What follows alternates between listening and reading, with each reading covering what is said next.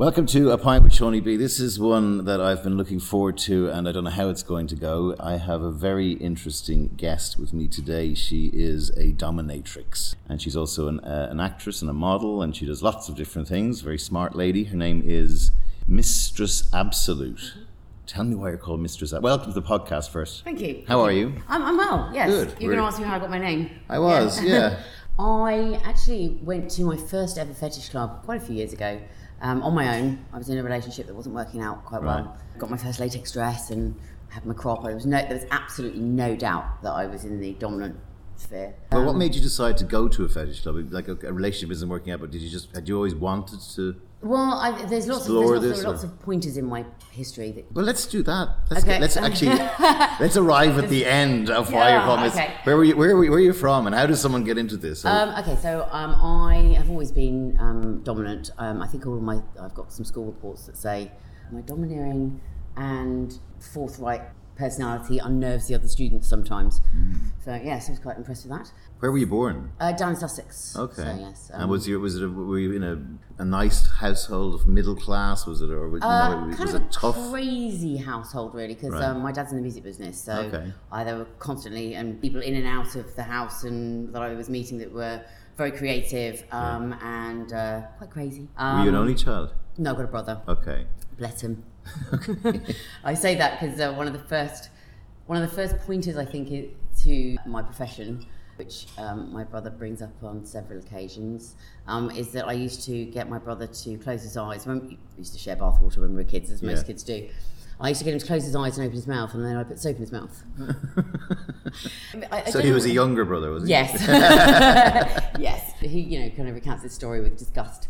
Um, but I would just get, I just get him to do it again and again and again, and I'd be like, no, no, no, you're gonna put soap in my mouth. No, I'm not. No, I'm not. And convince him that I wasn't, Yeah. and then do exactly the same thing. so um, I think my, my, my nasty streak probably came out uh, then, and also I think that because my parents would always talk to me like an adult, and I was hanging around with adults a lot, I, I probably matured a little bit more quickly than most kids do that, ha- that are baby talked to. So Are your folks still together? Like, are you? Yep, yeah? Probably because my dad works away quite a lot. yeah, my, my dad's still working with the Liverpool Paul McCartney thing to do um, teaching and stuff as well. Oh, so okay, okay. Um, he's giving back to the community in that way. So you were domineering. So like, difference between domineering and say a bully. Yeah, there's, there's a fine line, and I think that some people do cross that, uh, especially within the industry that I'm in today. Um, I went to a lot of different schools, which meant that I had to develop skills in order to get on with people um, and fit in quite easily. Um, and because I studied drama from a very early age, one of the exercises I had to do is sit on a park bench Yeah. and watch people walk, walk by and imagine what they did for a living, listen to people's conversations, figure out why they're walking that way, why they're dressed that way. Yeah. And having to do that at a very early age. I mean, I, I don't know if you get this when, when, when someone walks into your space if you don't know that much about them and you kind of make assumptions or you play games in your mind about some of the things they might say. I like to play the game to figure out whether or not somebody's submissive, if they are, what they're into. And what I do now is a lot about the psychology of it, of people and their sexuality and gender and, and how that's uh, performed. So, so in school you were doing drama from an early age. Yeah. And so were you in trouble a lot in school? Um, no, I think I just pushed boundaries. I mean, I think that going into different school environments, I went to a theatre school for a little while. That wasn't a great um, time for me. I kind of fell out of love with that, with the acting then, just because the industry is so vile.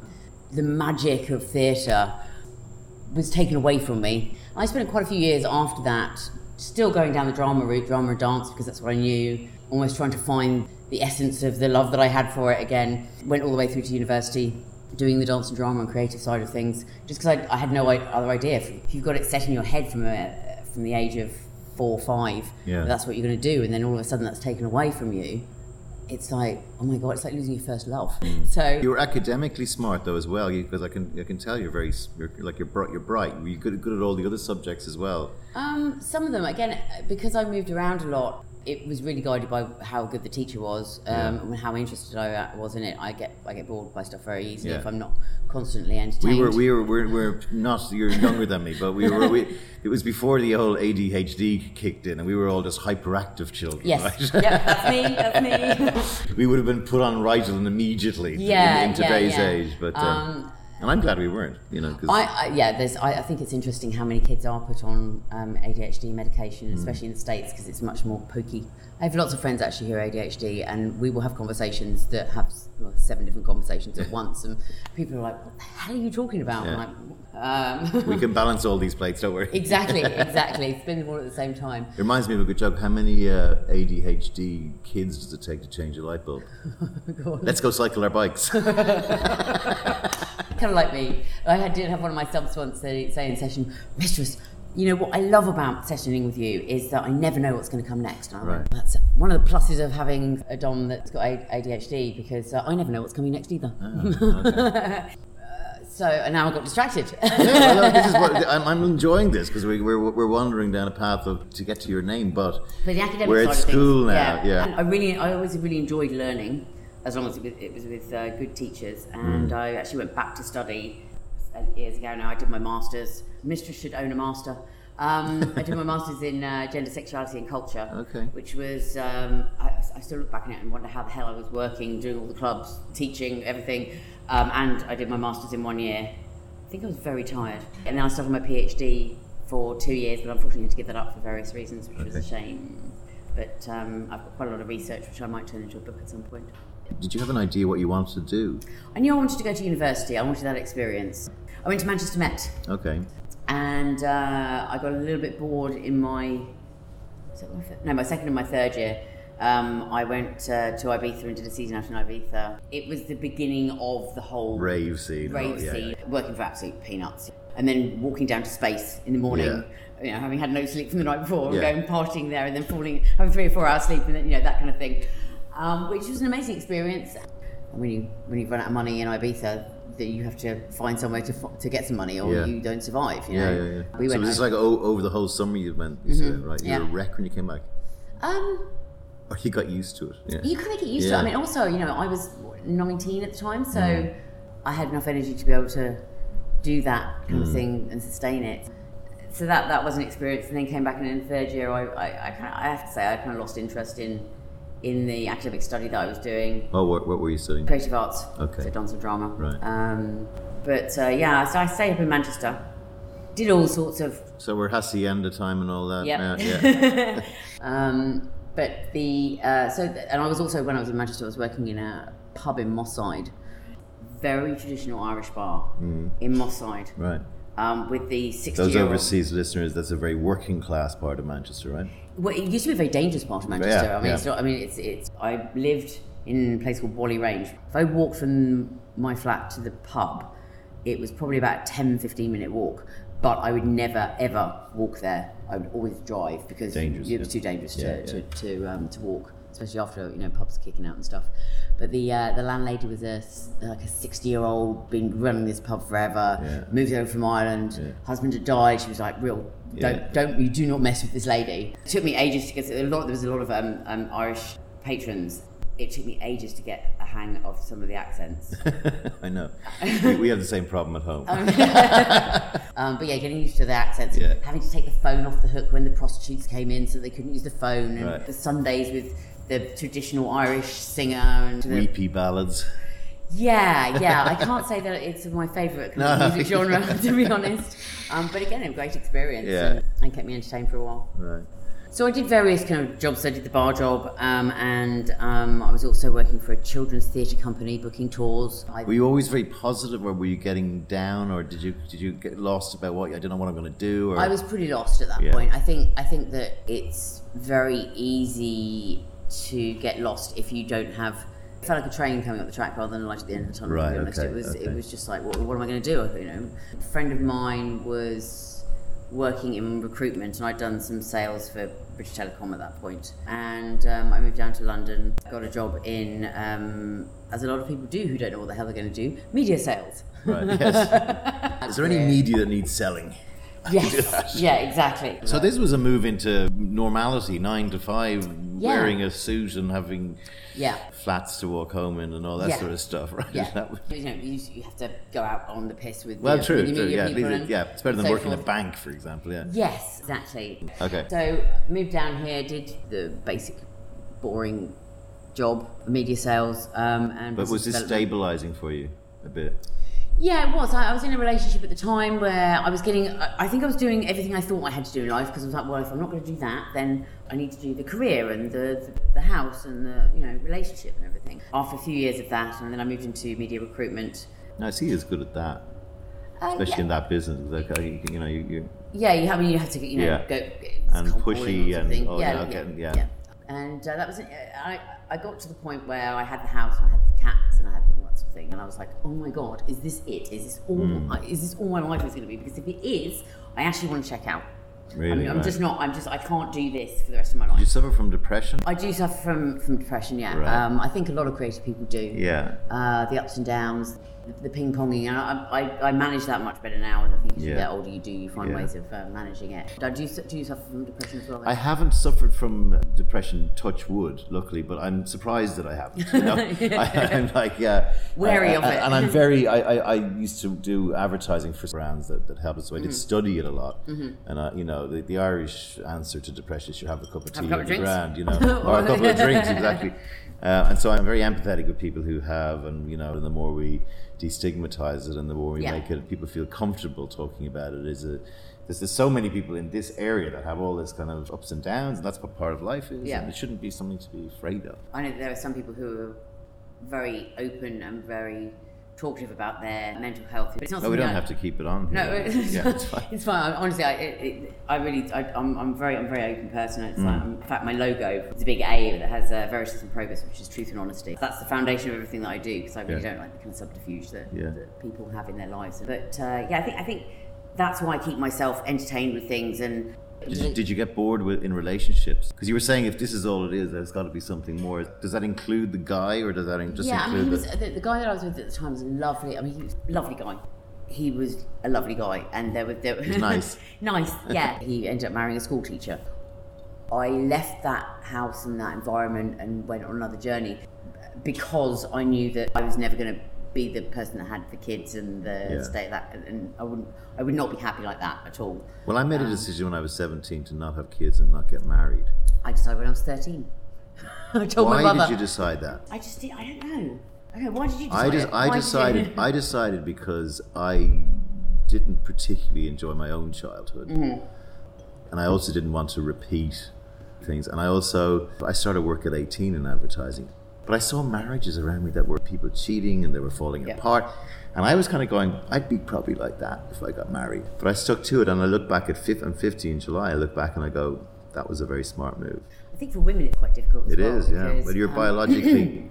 No, I've, I've never had. I've never had that. That. You- you never I've- yeah, no, yeah, yeah. no, no, no. I mean, I love children. Couldn't eat a whole one. Um, They're my- also fucking expensive. They are expensive. Yeah. I, I just I don't understand this lure for children. Yeah. Um, for that, you know, that those golden three or four years where they're very cute. Yeah, I Um, totally agree. Either side, between the sort of about, but I don't know what age they wipe their arse, but say five five till twelve, where they you're the god in their life, Yeah. and they're great. And Either side of that, they hate you. Yeah, exactly. I, I, I totally agree. The doming and the, the events and the performances and the teaching and everything feeds a little part of my ego. And I think if I didn't have that drama of it and the performance of it all, I would feel that loss.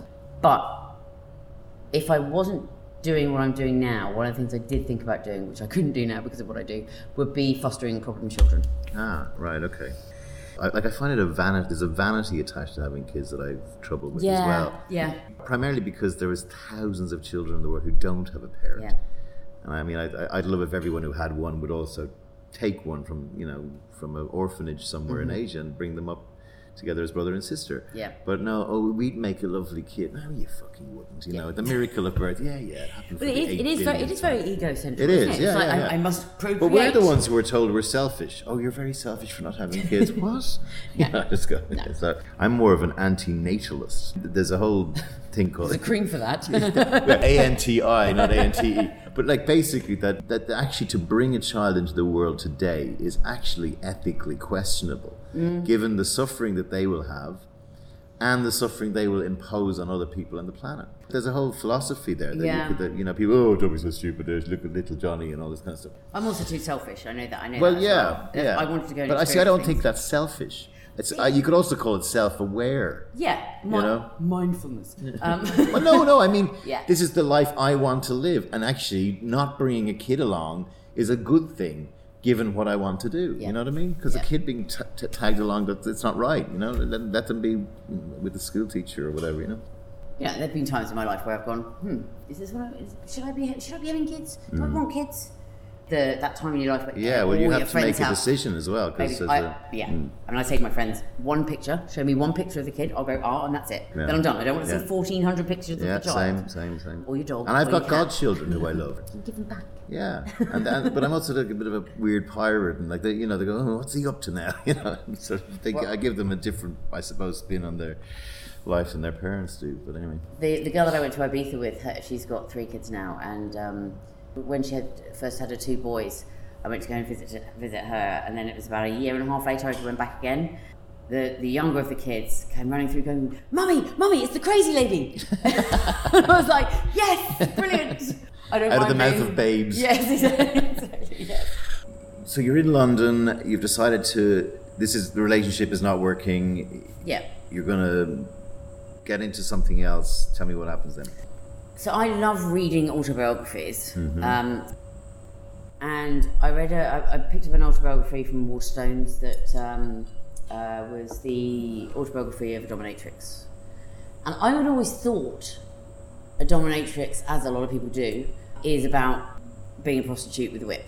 And so reading this book, I'm like, wow. And lu- luckily, the person who'd, who'd written the book was quite a traditionalist in, in, in a sense of how she performed this role as a dominatrix. And so when I got back to the UK, I Google searched her and I found her and I emailed her. So she was working with a company at the time, a fetish club, and she said, "Well, why don't you come along and meet some people, experience it? I'm doing some helping with the marketing for this club." I was like, "On it, Right. doing it right." So I went and got my dress and you know got got myself together. And I've been doing some performance stuff with a company in Manchester um, and around Leeds, and reminds me of my favourite joke actually. Why is Leeds the drug capital of the world? Dunno. LSD and two E's. Very good. Very good. That's two good jokes for that podcast. Um, Two hundred percent better than Excellent. most podcasts. Sorry, go on. Um, so, the, and, and because I've been doing the performance stuff, I've been doing um, wasn't quite right. I knew it wasn't something I wanted to to do. I could see myself getting very bored with that quickly. Well, I don't really want to be walking around on stilts in a club for the rest of my life. and so uh, I went down to this, this club. At the time, I was still with the boyfriend, with, the house, with the house and the cats and everything. And um, I had a Kodak moment. When I say a Kodak moment, they're the defining moments where your life pivots. Yeah, this is Um, where I was trying to get to. Yeah, yeah. Well, not, not necessarily your life if you remember, you get to. started here. And so I'm standing there, looking in the mirror in, in my lovely little end terrace, three bedroom house. I had a latex dress on and a, pink wig and crop and spike boots. And my boyfriend at the time came upstairs reading a newspaper. I went, "What do you think?" Because he knew I was he knew, knew I was going to go and do this. He was like, "Yeah, whatever makes you happy." It's very sweet, but you know. And he looked at me, and he looked up at his newspaper and went, very nice. And walked off back downstairs again. And I was like, uh, wait a minute. you know, and that, that that moment I was just like, okay, this is this is not a relationship that I can that, that I'm actually I'm actually in a relationship really. Yeah. Or, it, it- that reaction was just so Had you got at that boyfriend girlfriend stage where it was like sex once a week and you know? it was more to do with the fact that he was very anti antisocial. I mean, I was I was going out on my own Yeah. because he didn't want to go out, or we'd been invited over to friends, and he's like, Yeah. "Oh, I'm not feeling well," and I Yeah. had to cancel for the third time and make up some excuse. And I felt like, well, I might as well I might as well be single. We're living two separate lives. Yeah. And as hard as I was trying to work to make to make it work, Hmm.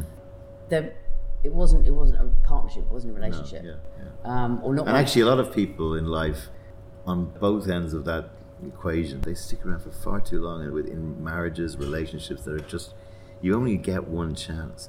And the faster you can understand both of you, you know, and it's as you said, it's about honesty. Just Mm-hmm. Yeah. this is not really working. Yeah.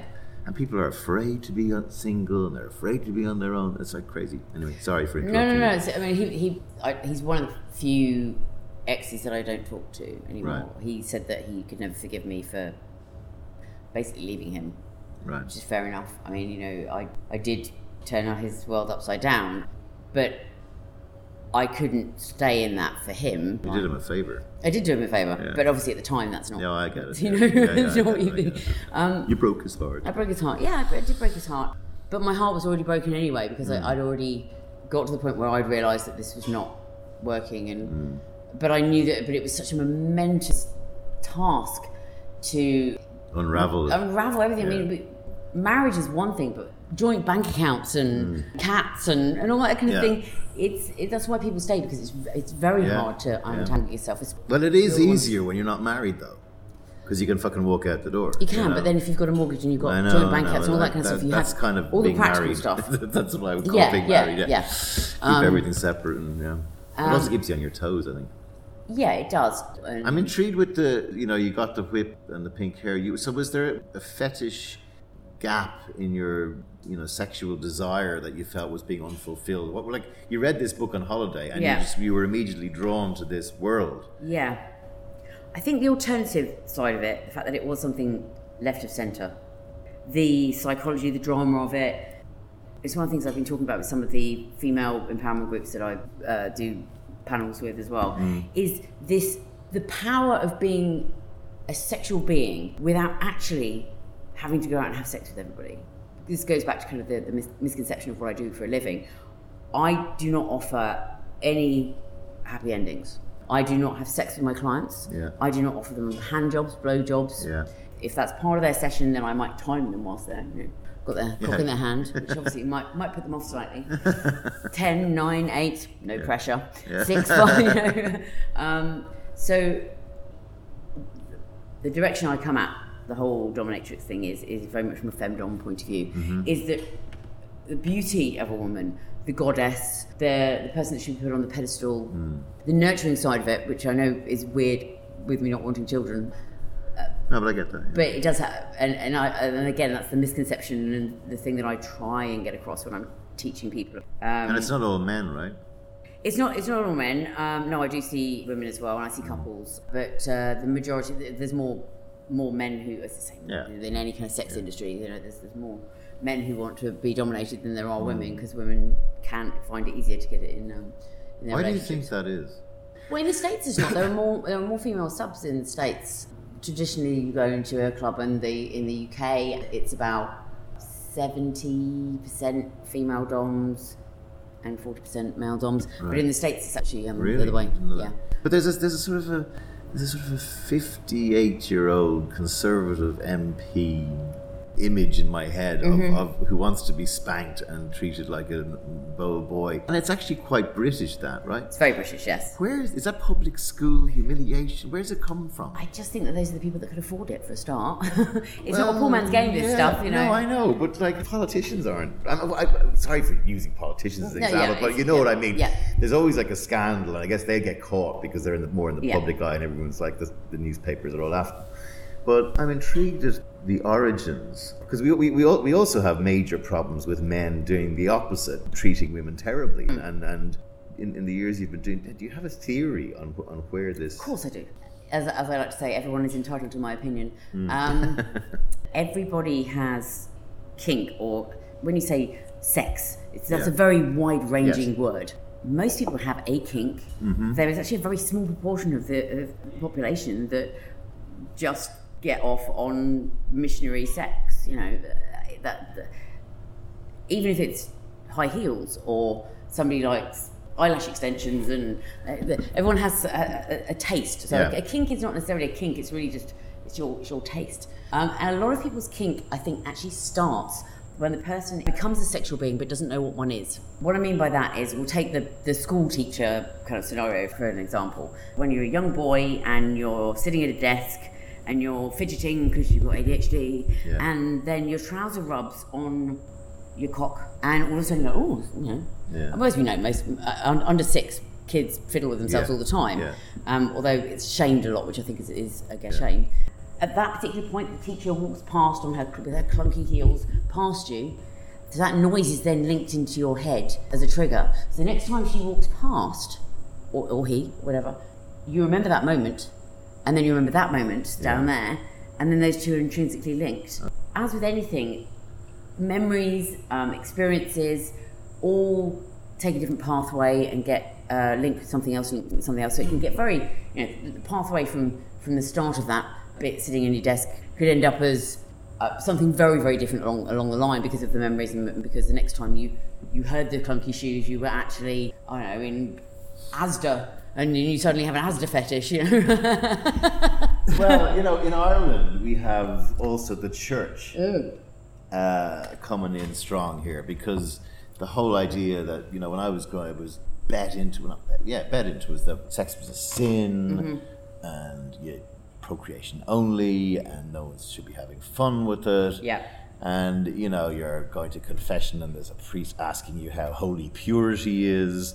Weird. That, that- that's also weird, and you end up It being is. churched and shamed, and it's it, it is about shame. You know, But then, but then shame can be a fetish in itself. yeah, Because that feeling, that embarrassment feeling, Yeah. where your face flushes and your stomach turns, Yeah. is very, very similar to the flip of like being excited. yes, yes. No, I get it. And, and you get you get that pumping around of the, the endorphins, the adrenaline. That's your grey line, which Yeah. can cross over sometimes. and sinning. And sinning, well, it's good. It's great to be bad, isn't it? Yeah, You know, sometimes you get the, the excitement. The first time, you know, you ever I'm being shoplift. extremely naughty now. Yeah, Yeah. yeah, yeah. And you get that- that yeah, the shoplifting thing is a good one. Yeah. But you get an adrenaline. and People who do it don't need to do it. That's, yeah. Yeah. it's for complete different reasons. It, yeah. it's, it's for the kicks of the adrenaline and the endorphins. So and getting caught and getting punished. Yeah, Here we so- go. Exactly, Right, exactly yeah, all the way along the line. I think the UK educational system is so screwed in not informing kids about sex and sexuality Yeah, and, same back home. and the emotional uh, responsibility that, that, that's involved in that, not just the mechanics of it. A great example of that is is the amount of priests who were, were put into priesthood before any kind of sex education, before they'd even had, uh, probably primed before even even through puberty Yeah. to them that that's just something that happened. It wasn't you know, because they were decided to be a paedophile. Well, I, I've talked about this on a previous podcast, and it was like, and it's kind of a, I did a little comedy bit about it, which was that you know the, the, the, when you were a kid, you'd, you'd say, "How do I know if I'm going to be a priest?" And the, and the priest who's teaching you religious education would say, "You'll you'll receive a sign from God." And actually, my theory is that the sign that these kids got was a lack of interest in women. Mm. And so, unbeknownst to itself, the Catholic Church were hoovering up, I like using that word, were hoovering up all the gay men in Ireland when gay wasn't a thing Yeah. into the priesthood because when they did interfere, and tens of thousands of kids, I keep saying this because everyone in Ireland goes, oh, it was a really small number. No, it was tens of thousands of mainly boys, not- not girls, mm-hmm. were abused. And that's the fact that possibly huge numbers of homosexual men joined the priesthood thinking the sign from God was celibacy. I can do celibacy. But also that there is a natural release that has to happen. If you're a 19 year old going into priesthood, you're going to have the urge to bang one out. Yeah, If you're told that women are not available to you, yeah. then you're going to start making links to. to Thwacking each other with towels in the shower Yeah. in the seminary. I mean, when you're not when you're not when you're not educated about these things, when everything's very cloak and dagger. I mean, growing up growing up as a as a being a teenager is confusing enough as it is. Yes. Without having misinformation and no information. Mm. Like the idea, I also said in the previous podcast, the idea that a woman was supposed to enjoy sex. I was in, in my late teens before I even begot, began to even think that this Yeah. was a thing, you know, and it was that's deeply fucked up. the, the other fucked up thing for teenagers today is the only information that Porn. they have mm. is porn. Yeah. And porn now, because it's got more and more violent. Yes, I know that, that some ladies have the kink of having a cock shoved down their Or, throats and going, yeah, going come all over their Yeah, face. or exactly, whatever. all over yeah, their face. yeah, yeah. if that's the only resource that you have as, as a teenager, then you're going to think that that is the norm. Yeah. Somebody I was talking to, or was it an article I was reading? A boy going to a teacher absolutely in bits because his girlfriend had asked him, you know, if they wanted to go a bit further, and he didn't want. He in his head he thought that he basically had to be violent to her. That's what he, you know, when she had asked him, you know, should we go a little bit further? He didn't want to have that kind of sexual experience, and that's all he thought that that, that sex was about. Was about you know, bending her over a table and shoving cocktails. Yeah. I mean, it's, I'm not discounting that as being something that some people like. That's fine. Yeah. But no, I, I, I think it's going to, excuse the pun, come to a head because it, it, it, it is, um, it is one of those many things that technology is bringing that's creeping and we don't do anything about it. You know, the, the big one being robot overlords. But, you know, Mm. that there's a thing here that's going on with education of kids, sex education, Mm. that's leading to a rape culture, misogynistic culture, toxic masculinity culture, all of this kind of which stuff. is all linked with the fear of actually offending a child in a, in a classroom who may have a different religious upbringing. I think, also, yeah. which drives me nuts. Yeah. I was actually doing a, um, a panel with a, a lady who is a journalist. Kind of expect one, of the things that is a revelation to a lot of people is that if you're an Arabic lady, you can actually divorce your husband if he's not satisfying you sexually, Mm-hmm. which is people are like what? So there's misinformation. Is that a thing though? I haven't heard of it much. Does it happen much? Uh, yeah. Or do they get stoned just after they say I No, want to no, divorce? no, That's no, right. no. Apologies to Islamic people. Um, no, the, the there are. I sorry, I did not know that. Is my Yeah. point, and I, I haven't heard of it much. Mm, it's the same within um, the. I believe it's the same within the Jewish religion as well. That's it's the same in any. Like, Yeah. you, you can go. I'm divorcing you. Why? Because you're not satisfying me. Well- As it should be. Um, So we have the porn thing. We have we have Hmm.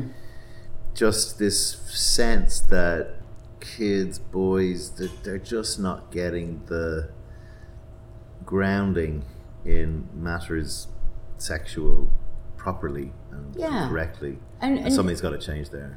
again, you know, we were talking about shame and sexuality and stuff, and I thoroughly enjoy building a relationship with somebody who has a particular quirk or kink that that most people are not, not disgusted by, but I'm, so some, I'm sure some people would be disgusted by it. But being able to release that part of somebody gives them an amazing freedom.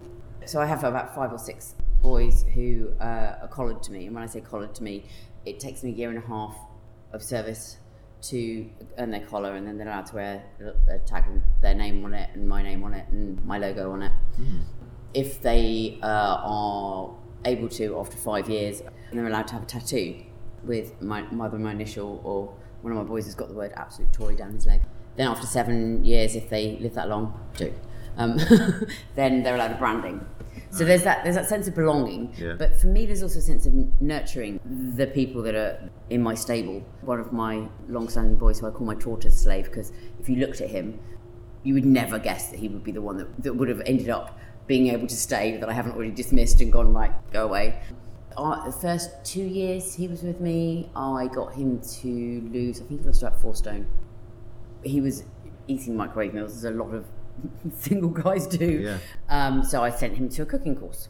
And that's actually a benefit for me as well because I wanted him to learn how to cook vegetarian food for me. For you. Um, oh, there's, there's, there's always a benefit to me. Yeah. I sent him on a, on a, on a massage, massage course so he could massage my feet properly, which also gave him confidence. And the, taking him to events and getting him to, pushing him outside of his comfort zone has been very, very beneficial to him and brought him out of his shell. He's done things that he would never have done by, by himself. You know, the fact that I'm going, right, we're going, we're off to Barcelona and you're going to be on the polishing station polishing fetish models Right. with lube.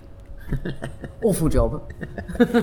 So first of all, you mentioned earlier, and I agree, you, you can't do this properly if you don't have money. Well, that's. Do you know what I mean? Like, as a to- guy. it used to be the case. It used to be the case.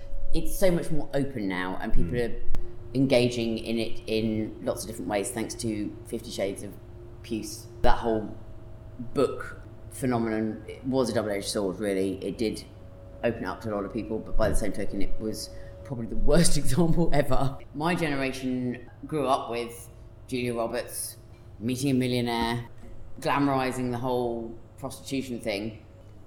I'm sure there were a lot of very disappointed girls who kind of thought, right, well, yeah, that's fine. I'm going to meet my millionaire, and they're still sitting there at the age of 50, going, Yeah. oh, no, or maybe not. The way that that was presented and the lack of consent that went on within that book was not a particular, particularly good example. I think I think It was mainly a female read, right? On a Kindle. Well, exactly, you know, I, oh, oh, secretly. Is there a type though? Like I picture people who are maybe not confident, or people who are wearing a facade of confidence. Is there this asymmetry that's going on with the sorts of people that tend to want to be enslaved? It's right across the board. Okay. I mean, I've got Again, your point is it's down to the something that happened early, and they they're, they're trying to relive or it kind of comes down to the the essence of your self in terms Mm. of your gender, your sexuality, and that's flexible. I mean, I think that's one of the one of the good things that's, that started to be accepted more. Yeah, I love that, Is yeah. that is that there is a flexibility in in how we as as human beings can be a sexual person um, throughout our lives. The same way that you know you're not necessarily reading the same literature that you read when you were 15. You know, you, things yeah, things things develop, change, yeah. taste change. People get bored of stuff as well. yeah. Like what percentage would you say is titillation versus somebody with a really, you know, serious, not serious, but like a really determined. So titillation stroke entertainment Yeah, I versus mean- actually I I need to do this in order to in order to feel Live. in order to live the, the people that have a real a real sense of submission a real sense of wanting to serve wanting to give and not necessarily in a BDSM way I mean if, you know that that's probably about 30 40 percent for some it's just something new it's like Try it, it's like on. right done the Great Wall of China Yeah, tick exactly, done the yeah, Machu bucket Picchu list. tick tick Yeah. you know seen so, dominatrix so you're so you were in this club. Let's get back on the timeline. Yeah, sorry. and now you've you've said I'm interested in doing this. Are we, we also interested in Aleister Crowley and all Yeah. these guys and Mark yeah, yeah. And all that. Yeah, I think that you know that. Well, it's, it's the extremes of life, isn't it? It's Yeah. where it's where the boundaries are. It's where the edges are. One of the things I find fascinating is when people come in and they see. It's one of the thrills of, of actually being a professional dom rather than just a lifestyle dom is that I have to think on my feet. Where I've got somebody in front of me. I mean, they've given the way that I work is someone will contact me, and if my interests align with theirs, what their hard limits are. Although I have a talent for finding people's hard limits that they never knew they had. Um, And how much is a session? A couple hundred quid or something? yes, to, to, I, I, I, now this is going to sound like it's loads of money. I charge. I'm not sure how I knew that. Anyone listening? That was just a might- guess. It might have been on my website. um, yes, I thought you looked familiar. um, it, I charge two hundred pounds an hour. They come in. I don't rush my sessions. I set out my rules. I make sure that there is a safe word, which I don't care if somebody says, "Mistress, I don't want a safe word." Safe word is not for them. It's for me. Yeah, yeah. I need to know that someone can communicate with me if they're in trouble. Is uncle the most used phrase? Uncle? Yeah. No. That's the joke one, though, right? Uncle, yeah, well, um, no, the, the joke one is the guy who goes to Amsterdam and has the safe word, which is like a million Oh, long, really? long, and he's trying to say the safe word, he's trying That to find town it. in Wales. Yeah, um, yeah, exactly. No, I use I use red as a safe word. Then I also have amber as well. That's just if someone's new and they just they just need a little bit of control, uh, just be able to give like a timeout, and then we start the session. And there are there are other ways that it works. If someone wants to go straight into it, then we'll have the conversation beforehand and whatever. If it's a role play sort of scenario. But so there's also so that two hundred pounds for the hour. Is, I've got my got my equipment of there. I've got disposables. I've got um, my my website. The time it takes them to get in, session, shower afterwards. Yeah. So actually, that's like two hours. Yeah. Pretty much in, to, in total. Obviously, you don't session all the time. It can be incredibly emotionally and physically draining. Draining, yeah, I bet. Um, because you are, I mean, I joke with people who don't know what I do for a living. If I'm in a, an environment where I really can't be bothered to go through the same questions as, as I normally get asked, I just say I'm a psychodrama therapist. Which is kind of not a go, lie. So you you went to this place, you dressed up. Mm-hmm. How how quickly then did it get to the point where you were a full time dom? Did you did it bite you? It totally. Um, and a lot of people say when they first go to their first fetish club, if, if it's really something that interests them, it's like you're coming home. Wow. Um, I within 15 minutes of being in the space, I was giving somebody a caning. so it was like And, and enjoying it. and enjoying it, and it came Yeah. very naturally to me. People were asking me where I worked from and Yeah. all that sort of thing. I did. I hadn't given myself a, a mistress name when, when I arrived at the Yeah. at the club. I want. I knew I wanted something that meant the epitome, the the, the, the best, uh, the absolute. Yeah. And um, I was talking to a guy at the bar who has a very interesting kink that I do not engage in. He called himself Doctor Lou. Right. Okay. Um, and he's like, yeah, should- Scatological. yeah, he was like, oh, you should really try it. And I knew, I knew my li- where my lines in the sand Yeah, were. yeah, yeah. I mean, there's some things that I that I didn't think I was going to enjoy that I was happy to try, but that was something that I don't I don't find that elegant. I like the elegance of uh, the elegance and the fun part of it. I just for me and you know. I just don't really want to be having to shit on demand, frank, frankly. so I was having this discussion with him, and I had no way of getting back from, from this club because the trains didn't start for like two hours after the club finished. and you didn't know you went on your own, right? I went on my own, yeah. Wow. Yeah. When I look back at it, I'm like, Jesus Christ, did I really? Um, But when, I, when I've got my mind set on something, you know, I'm, uh, I'm, I'm going to do it. You know, what's the worst that could happen?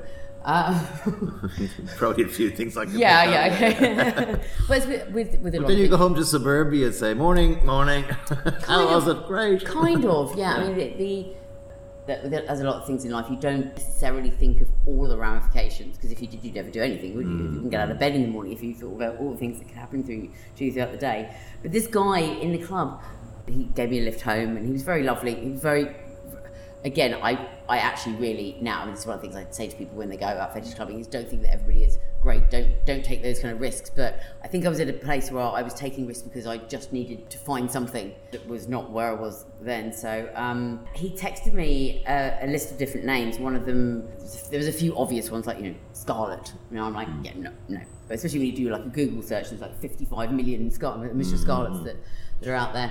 The other one that I thought I could possibly use was Purdy because my mum nearly called me Purdy. Um, Avengers. Yes, the whole Avengers kind of thing. It wasn't quite right. My real name is uh, it was too soft, and then and he had and he put absolute as one of them, and I was like, that's it. Now, the other things I didn't realize at the time is obviously I, I come up on listings first because I'm, I'm A, AB, yeah. Yeah, yeah, yeah. so I'm not um, Mistress AAA. You Yeah, know, yeah. But um, so that that's an advantage as well, and because it was something that nobody else had, and if you look at the dictionary def- definition of it, the word, I actually have that on the flip side of my business cards, the dic- dic- dictionary definition of the word absolute, and, and what it means, and that's kind of what I projected to, to be as a dom. So How quickly then did you understand? So from this this experience, how quickly then before it was your business? because I was still doing the corporate stuff, and then I got made redundant.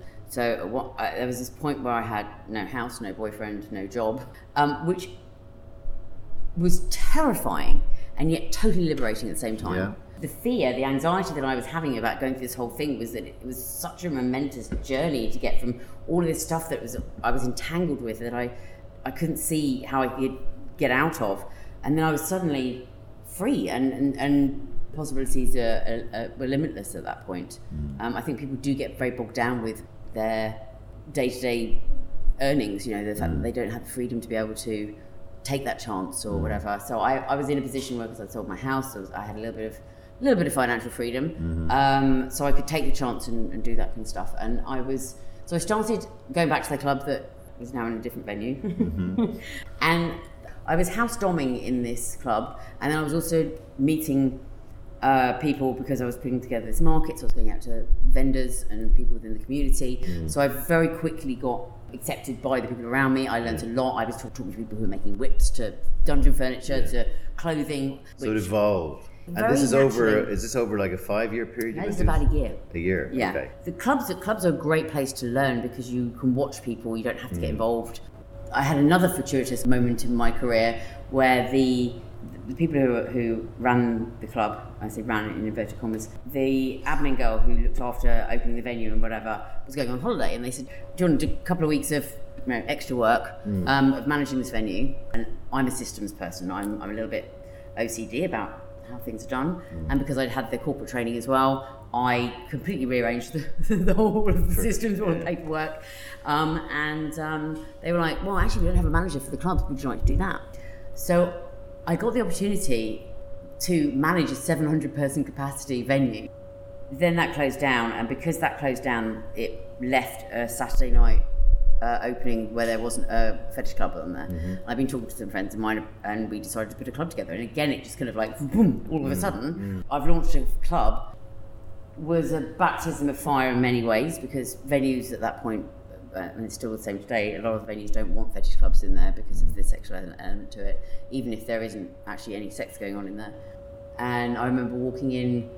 There's 400 people in this room, and music going on and everything. And I was like, oh, I've done it. We've done it. We've done it. And that that kind of scratched an, an itch in terms of the organisation of it and the marketing, and it was very creative, and the people, and so that kind of brought a lot of stuff together that I'd done in other parts of my life. I guess we're looking back at the book that you read, the fact that you realized you didn't want to do the traditional way of, Mm. of marriage, kids, etc. One visit to a club, and then you got this is what I want to do, and you've been doing it now for twenty years Yeah. now.